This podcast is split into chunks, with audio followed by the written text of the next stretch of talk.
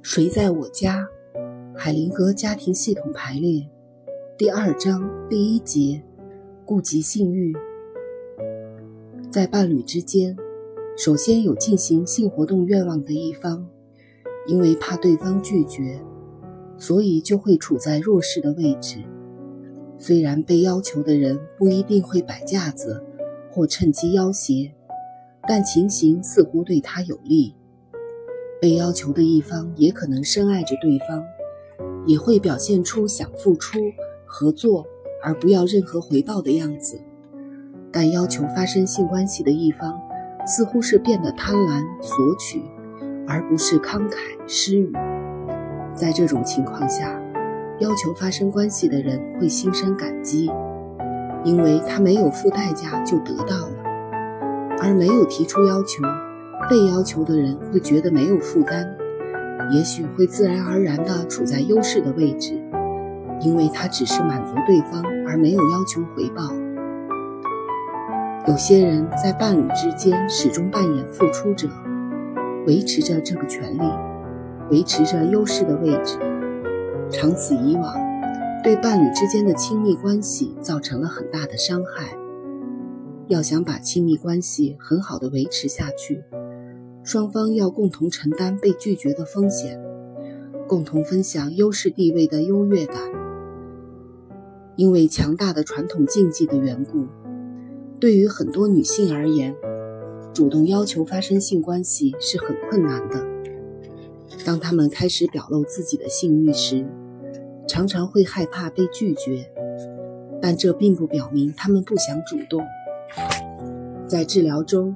常有一些有趣的情形，有些女性会对她的母亲说：“有时候我会迫不及待地和我先生做爱，虽然这只是在想象情况下。”当一个人表露出自己的性欲时，实际上他正处在最依赖、最容易受伤的状态。这时候，不管另一方能不能满足他，都必须尊重这个要求。那么。要求发生性关系的一方就不会感到被拒绝，不会羞愧不安了。如果双方都能够尊重这一点，他们就能更好地表达自己的愿望，勇敢地提出要求，不必害怕被拒绝的风险，他们的关系就会更亲密。当性欲得到满足，并且伴侣间关系更亲密时，性和爱的关系就会更舒畅、更深入、更牢固。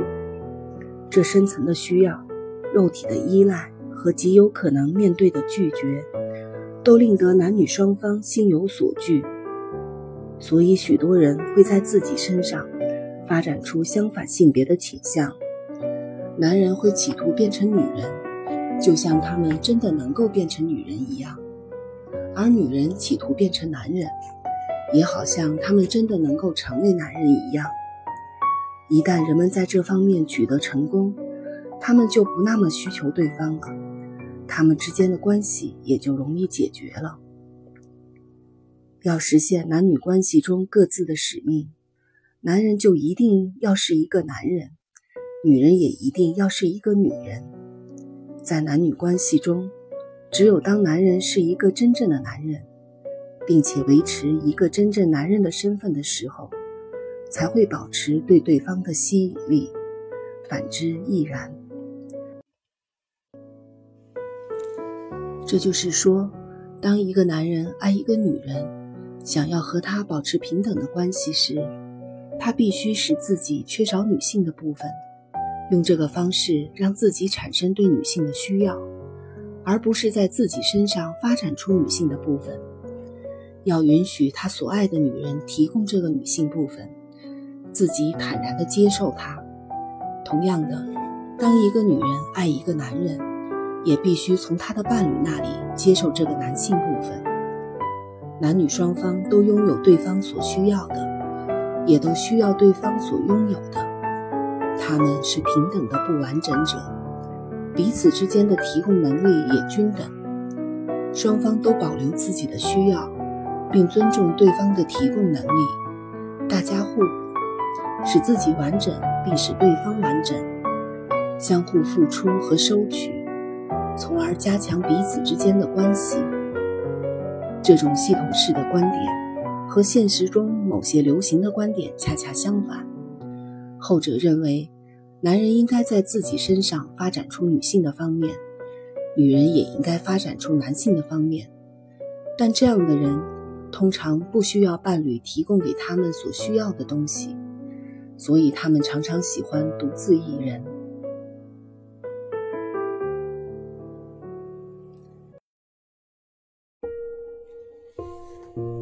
诗歌，低音部的乐章。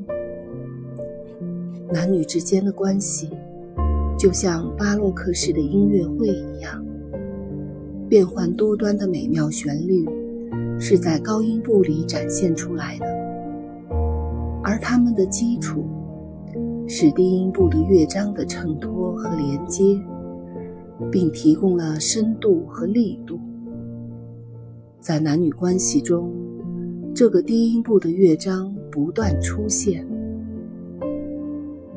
我要你，我要你，我要你，我要你成为我的妻子，我要你成为我的丈夫。我用爱来接受你，我把爱也交给你。